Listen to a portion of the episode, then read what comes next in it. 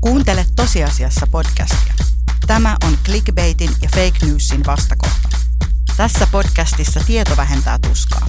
Keskustelen eri alojen asiantuntijoiden kanssa muun muassa identiteetistä, riistokapitalismista, avaruudesta, minimalismista sekä lukuisista historiallisista ja ajankohtaisista maailmantapahtumista.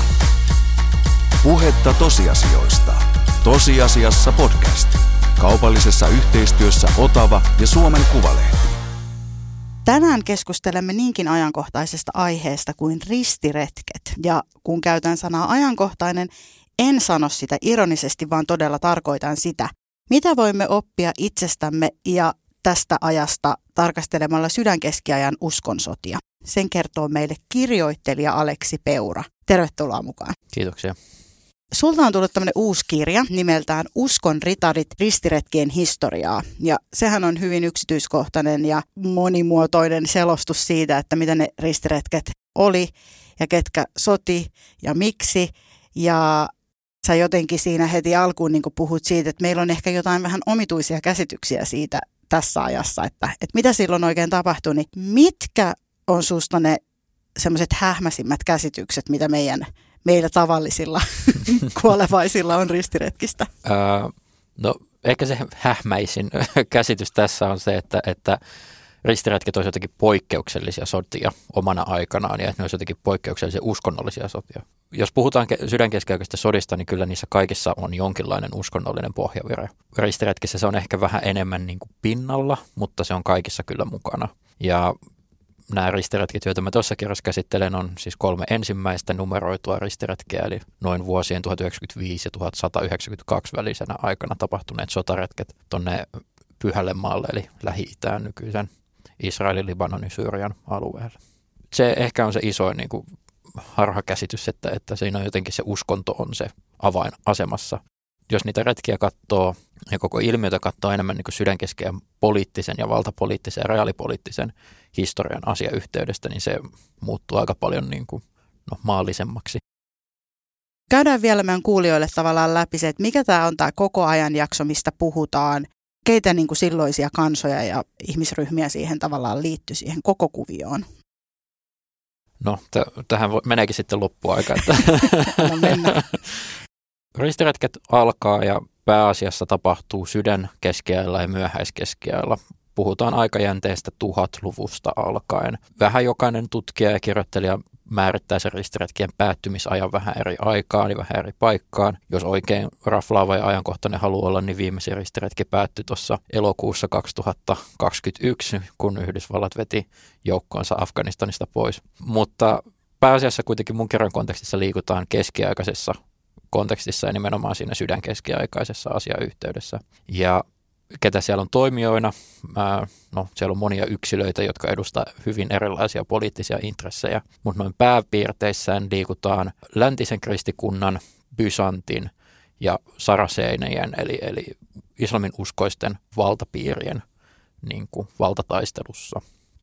Mä puhun hyvin isoilla käsitteillä tässä, koska läntisen kristikunta, niin sehän kattaa monenlaisia eri valtapiirejä, niin kuin kansoja niin kuin heittomerkeissä.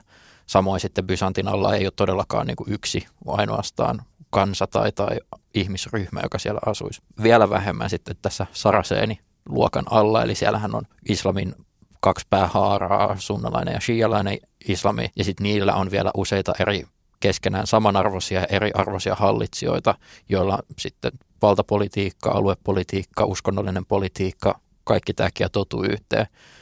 Se on aika iso vyyhti, hmm. tunnustan, mutta tota, ää, mä aika ta- tarkoituksellisesti liikun semmoisella aika isoissa käsitteissä ja sitten kun tarvii syventää, niin sitten toki syvennetään, mutta mutta puhun niin kuin Frankki. Frankit on läntisen kristikunnan alueella syntyneitä ja eläviä ja siihen kulttuuripiiriin liittyviä henkilöitä. Sitten on Saraseenit ja sitten on Byzantti, Itä-Rooma siis.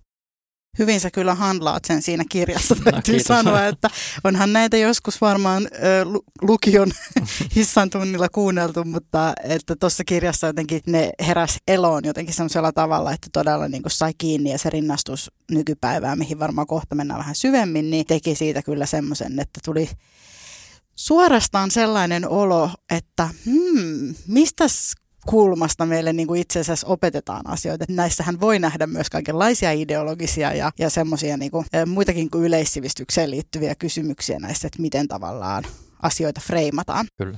Me koko ajan tässä vihjaillaan kuuntelijoille, että kohta me paljastaan, millä tavalla tämä liittyy nykypäivään, mutta joka tapauksessa kysyn vielä tässä kohtaa, että miten nyt 2020-luvulla sä just päädyit tekemään tästä aiheesta kirjan? Mitkä on sun taustat ja miten sä niin kuin kiinnostuit tästä aiheesta? Mun tausta on se, että mä oon tosiaan filosofian maisteri Helsingin yliopistosta. Pääaineena mulla oli yleinen historia. Mä tein graduni aikanaan noituususkomuksista 1500-1600-lukujen taitteen Englannissa. Ja multa on aiemmin julkaistu Liken kautta tietokirja Jumalan viholliset Euroopan noitavainojen historiaa. Ja Jumalan vihollisessa mulla oli hyvin vahva semmoinen myytinmurtamisaspekti mukana, eli että mä halusin niin kuin, tarkastella sitä noitavainomyyttiä ja noitavaino-ilmiötä niin kuin nykyään näkökulmasta. Ja siinä vaiheessa, kun se kirja oli valmista ja ainakin valmistumassa kovaa vauhtia, niin mä aloin jo miettiä, että mikä se mun seuraava kirja-aihe voisi olla. Ja mä tein semmoisen ranskalaisilla viivoilla listan itselleni eri aiheista, joista mulla on semmoinen vahva, mutta luultavasti aika värittynyt mielikuva. Ja sitten tästä listasta mä valikoin yhden, joka sitten oli ristiretket. No mä ajattelin, että mä tekisin samanlaisella rakenteella kuin Jumalan viholliset oli, että siinä olisi tavallaan ensin, ensin käsiteltäisiin ristiretkimyyttiä ja purettaisiin se palasi ja heitettäisiin kaikki niin kuin, tavallaan myytit pois ja sitten vasta paneuduttaisiin siihen ilmiöön. Mutta se ei oikeastaan toiminut, koska ei ole niin selkeää semmoista yhtä ristiretkimyyttiä niin kuin noita vainojen tapauksessa oli. Ja sen sijaan mä lähdin niin kuin vähän isompaa perspektiiviä hakemaan ja kehystämään tavallaan ristiretki-ilmiön toisin sen sijaan, että purkaisi palasiin niitä eri osa-alueita ja muuta. Ja no, siihen sitten tuli mukaan matkakertomusta ja matkatarinaa ja nykyään näkökulmaa aika isosti mukaan myös muutoin. Tosiaan olet näissä molemmissa teoksissa lähtenyt tavallaan siitä, että, että jollain tällaisilla tosi vanhoilla tapahtumilla on itse asiassa tosi voimakas kytkös niin kuin nykypäiväinen, että tavallaan me ei olla ihmiskuntana kauheasti kuitenkaan muututtu. Niin onko se ollut helppo sulle jotenkin havaita, onko tämmöinen näkökulma olemassa esimerkiksi historian opetuksessa yliopistolla vai milloin sä aloit niin tekemään näitä tätä rinnastusta, että sä huomasit, että hetkinen, että tässä meidän nyt tässä hetkessä on itse asiassa jotain hyvin samaa kuin, kuin näissä tapahtumissa 500 vuotta tai melkein tuhat vuotta sitten?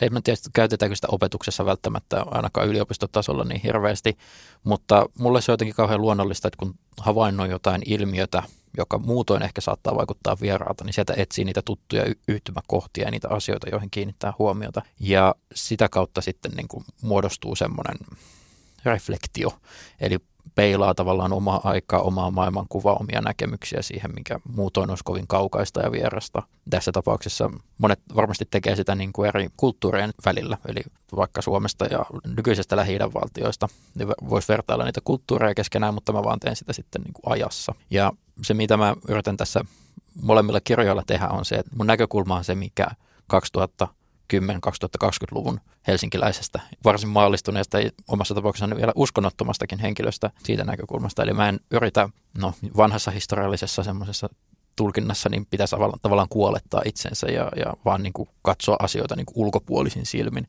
niin mä en lähde siihen ollenkaan, koska se on täysin mahdotonta. Ja sen sijaan mä tuon niin kuin itseni selkeästi esiin ja sen oman lähtökohtani ja oman aikani. Ja hyväksyn, että mä en pysty täysin irtautumaan omasta ajastani ja omasta maailmastani mm. koskaan.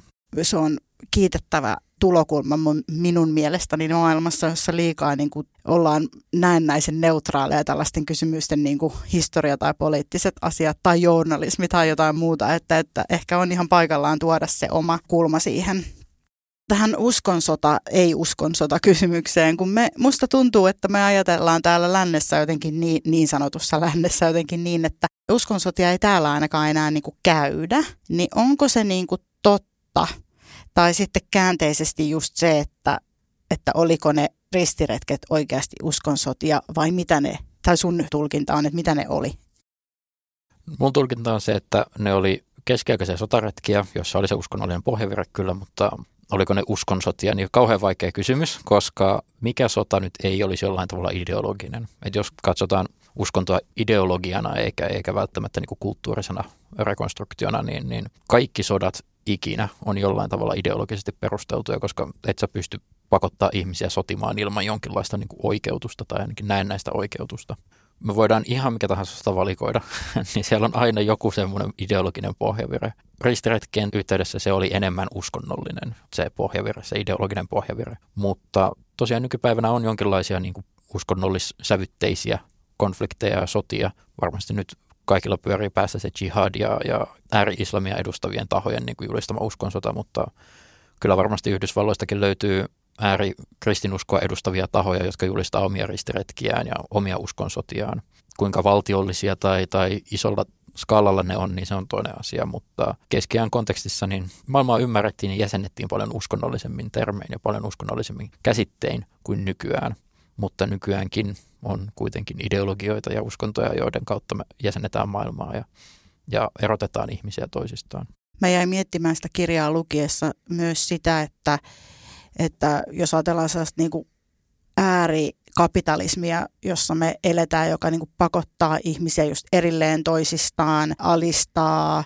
Sä et oikein pysty elämään, sä et pysty tekemään sellaista niin kuin tietoista valintaa olla erossa sellaisesta järjestelmästä tai muuten sä tiput ikään kuin kaiken ulkopuolelle. Että onko se jonkinlainen asia nykypäivässä, jonka voi rinnastaa myös sinne vai onko meneekö tämä niin liian oudoksi? No en ole ainakaan ajatellut asiaa ihan noin, mm. mutta tota, kaikkea, mitä, mitä me rakennetaan nykyään, niin kuin identiteettejä ja muita, niin niitähän voidaan, kaikkia semmoisia voidaan käyttää kyllä vastakkainasettelujen työvälineenä. Eli jos lähdetään hyvin semmoiseen kylmään, kyyniseen reaalipolitiikkaan, niin kaikkea, millä pystytään erottamaan yksi ihminen toisesta ihmisestä ja sanoa, että te olette erilaisia, te olette eriarvoisia, niin, niin totta kai se se voi olla luokkasota-aspekti, niin.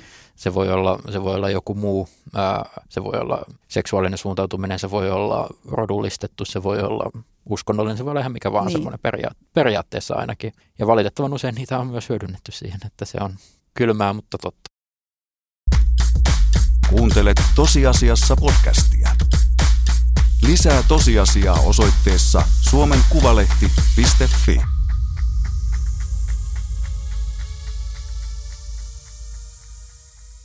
keitä ne oli ne yksilötasolla ne ihmiset, jotka lähtivät näille ristiretkille? Minkä tyyppisiä ihmisiä? Se on vaikea kysymys, äh, tavallaan vaikea kysymys, koska ei ollut välttämättä mitään semmoista yhtä tiettyä ihmisryhmää, josta olisi lähdetty. Semmoinen vanhakantaisemma historian niin kuin, ruokkima mielikuva on se, että köyhät talonpojat pudottaa talikot käsistä ja lähtee karismaattisen johtajan perässä talsimaan tuhansia kilometrejä. Mutta tota, ensimmäisellä ristiretkellä on mukana oliko neljä vai viisi sellaista pääaatelista, jotka tulee kaikki vähän eri puolilta kristikuntaa, mutta kaikki yksikään heistä ei ole uskollisuusvalaa vannonut pyhän saksalais-roomalaisen keisarille. Taustalla on siis keisarin ja paavin valtakonflikti, jossa puhutaan investituurariidasta, jossa he kiistelee niin piispojen maa-oikeuksien hyödyntämisestä. Ja se on alkanut 1040-luvulla, 50-luvulla jossain siellä paikkeilla ja kestää vielä 1120-luvulle asti, eli siihen väliin 1995, niin tämä ensimmäinen ristiretki lähtee käyntiin tai kutsutaan koolle. Ja kaikki, jotka ekalle ristiretkelle lähtee niistä niin korkeista aatelisista, on tosiaan joko Sisiliasta, eteläisestä Ranskasta, nykyisistä Benelux-maiden alueelta. Semmoisia, mitkä on niin enemmän Paaville ja Roomalle niin kuin uskollisia kuin sitten keisarille. Ja kun joku aatelinen lähtee, niin hän ei lähde yksin, vaan hän vie mukanaan koko tavallaan yhteiskuntapyramidinsa, eli kutsuu omia vasallejaan mukaan ja lähtee heidän kanssaan sitten. Eli se, että se on hyvin, no en mä nyt tiedä hyvin selkeästi, mutta se on selkeämmin kuitenkin niin kuin ylhäältä alaspäin tuleva lähtökäsky kuin alhaalta ylöspäin tuleva semmoinen niin kuin kansannousu tai mm. kansanliike. Mm. Semmoisiakin on jossain määrin kyllä, mutta se keskeään yhteiskunta on hyvin hierarkkinen. Siellä on hyvin vahva se tavallaan valtapyramiidi, jossa huipulla on aateliset ja heidän allaan sitten papisto ja sitten kaikki muut.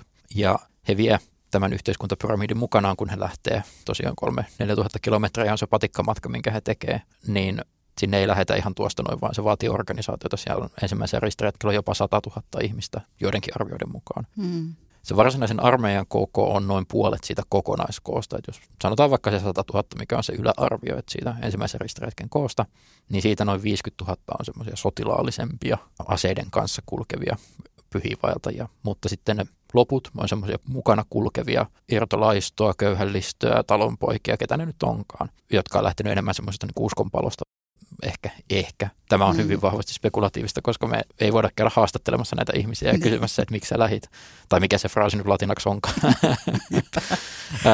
ja meidän täytyy yrittää niin päätellä asiakirjojen perusteella ja jälkiviisaasti kirjoitettujen kronikkojen perusteella, että ketä siellä on ollut ja millä perusteella he on lähtenyt. Ja nämä aateliset, jotka tosiaan lähtee, niin heillä on yleensä aika paljon semmoista jonkinlaista niin kuin valtatyhjiötä olemassa, eli he on joko tosi vaikeasti läänitetyltä alueelta kotoisin tai, tai he on maattomia.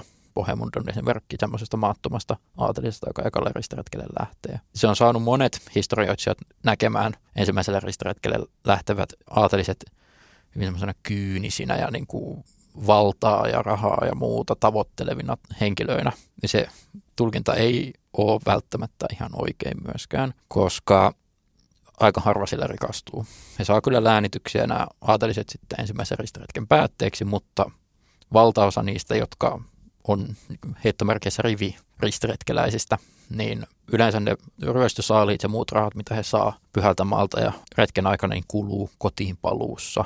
Hmm. Ja on se laivamatka tai sitten patikka takaisin, niin aika harva tulee rikkauksien kanssa takaisin. Mä en voinut olla ajattelematta lukiessa tätä keskustelua, jota on käyty varsinkin tästä ehkä jostain 2015 vuodesta lähtien näistä ihmisistä, jotka itse asiassa tuolta samoilta alueilta ovat joutuneet lähtemään nyt Eurooppaan tai ovat lähteneet turvapaikanhakijoina pakolaisina. Vähän niin kuin ikään kuin, niin kuin sama mm. reitti, mutta toiseen mm. suuntaan. Tai niin, kysytään näin. Sä kävit siellä, sä kävit mm. Jerusalemissa, sä teit Joo. tämän kirjan rinnalla niin kuin tämmöisen matkan, missä sä menit ihan sinne niille paikoille, missä näitä asioita on niin kuin tapahtunut. Niin onko sulla se käsitys, että jotain siitä, mitä nyt lähi tapahtuu, niin kuin voi jotenkin rinnastaa tähän? No sitä rinnastusta ainakin tehdään monesti, eli arabialaisessa historiankirjoituksessa ja populaariymmärryksessä niin ristiretkiä rinnastetaan hyvin vahvasti imperialismiin ja kolonialismiin ja sitten myös nyt nykyisen Israelin valtion ilmestymiseen ja valtapolitiikkaan, jota he on sitten tehnyt. Mutta enpä tiedä kuinka moni eurooppalainen hallitsija nykyään suunnittelee liittoutumansa Saksan ja Ranskan ja muiden valtiopäämiesten kanssa marssia vallottaakseen niin kuin Israelia ja muuta, tai hyökätäkseen Damaskokseen. Mutta tota, semmoinen uskonnollinen jännitteisyys on kyllä siellä niin kuin Israelissa ja muualla varmasti läsnä koko ajan. Ja Israel on oikein kuuluisa siitä, että siellä on hyvin vahvasti niin kuin kahden kerroksen väkeä väestössä. Okei, ristiretket suuntautuu sinne, mutta se oikeastaan, jos Jerusalem olisi sijainnut jossain muualla kuin lähi niin sitten se olisi suuntautunut sinne ne ristiretket. Eli siinä mielessä mä en näe siinä suoraan semmoista niin kuin kristinusko vastaa islam-asetelmaa mm. tai läntinen kulttuuripiirre vastaan itäinen kulttuuripiirre tai mikä niitä nyt haluaa kutsua, vaan enemmän se on se kristikunnan ja kristinuskon sisältä tuleva suuntaus ja hyökkäys sinne tai niin kuin matka. Sehän mm. ristiretkehän, ensimmäinen ristiretkehän ei ole varsinaisesti mitään muuta kuin aseellinen pyhiinvaellus. He on pyhiinvaeltajia, kukaan heistä ei ole ristiretkeläinen, se termi on tullut myöhempään käyttöön vasta. Mm. Ja sitten ulotettu taaksepäin koskemaan heitä. He on vaan pyhiinvaeltajia, joilla sattuu nyt olemaan aseet ja he tarvitsevat aseita puolustaakseen itseään toisaalta pienemmässäkin mittakaavassa pyhiinvaeltajat saattoi tarvita aseita, jos ryöstelijöitä tai muuta oli seudulla, mutta se niin kuin suora yhtäläisyys ristiretkistä kolonialismi, imperialismi nykypäivä, niin siinä on ainakin yksi merkittävä katkos ja se on siinä ristiretki ja kolonialismin välissä. Tämä on äärimmäisen tärkeää mun mielestä sanottaa tässä kohtaa ääneen, että tota, nämä on niin kuin äärimmäisen monimutkaisia kysymyksiä ja me hirmu helposti halutaan just vetää semmoisia tosi pitkiä mm. suoria viivoja niin sanotun lännen ja idän ja pohjoisen ja etelän ja, ja menneisyyden ja nykyisyyden välillä. Ja on paljon asioita, jotka rinnastuu toisiinsa, mutta ne ei kuitenkaan tarkoita sitä, että asiat on aina niin kuin yksi yhteen samoja ilmiöitä. Ja se musta tässä kirjasta tulee hirveän hienosti esiin. Että on paljon harmaan sävyä ja paljon pohdittavaa, keskusteltavaa ja tutkittavaa.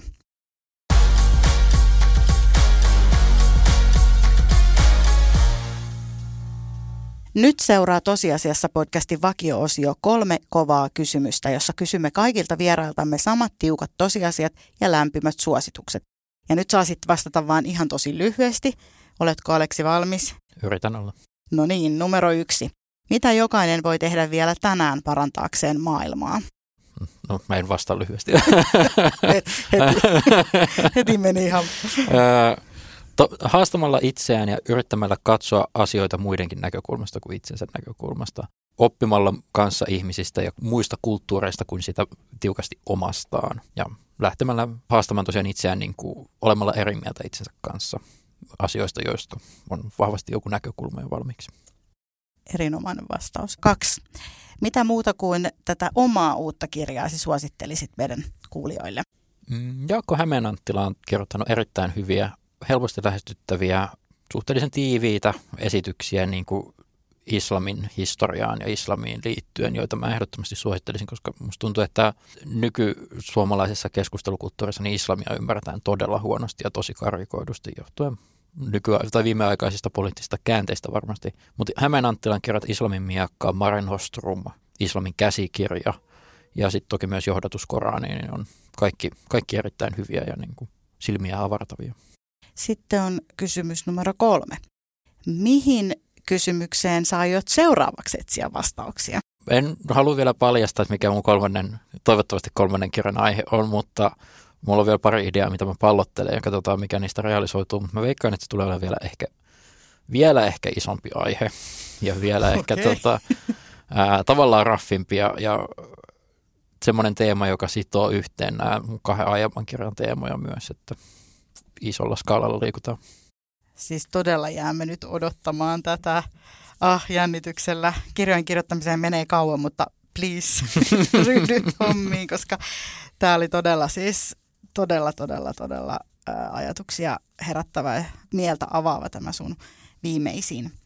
Ja hei nyt kuulijoille tiedoksi sellainen, että jos tästä nyt irtoaa kysymyksiä tai kommentteja tai palautetta tästä keskustelusta, niin Aleksi Peura löytää siis Facebookista sivulta kirjoittelija Aleksi Peura ja sitten hänellä on myös kotisivu nimeltä aleksipeura.com ja tällaisena ajankohtaismainoksena vielä mainittakoon, että 30.11.2021 Aleksi Peura keskustelee siis Syksy Rasasen kanssa Käpylän kirjastossa Helsingissä kello 18. Mutta noin muuten niin käyttäkää somessa hashtagia tosiasiassa, niin voidaan jatkaa keskustelua yhdessä siellä. Minä olen Koko Hubara ja vieraanani oli kirjoittelija Aleksi Peura. Lisää ristiretkistä ja niiden yhteyksistä nykypäivään voit lukea hänen kirjastaan Uskon ritarit, ristiretkien historiaa. Ja se löytyy tietenkin perinteisistä kirjakaupoista, samoin kuin kirjojen suoratoistopalveluista. Hei, kiitos Aleksi, että tulit vieraksi. Kiitoksia. Ja kiitos kuulijoille muistakaa myös kuunnella kaikki muut tosiasiassa podcastin kiintoisat jaksot. Kiitos. Puhetta tosiasioista. Tosiasiassa podcast. Kaupallisessa yhteistyössä Otava ja Suomen Kuvalehti. Jatketaan tosiasioista somessa. Hashtag tosiasiassa.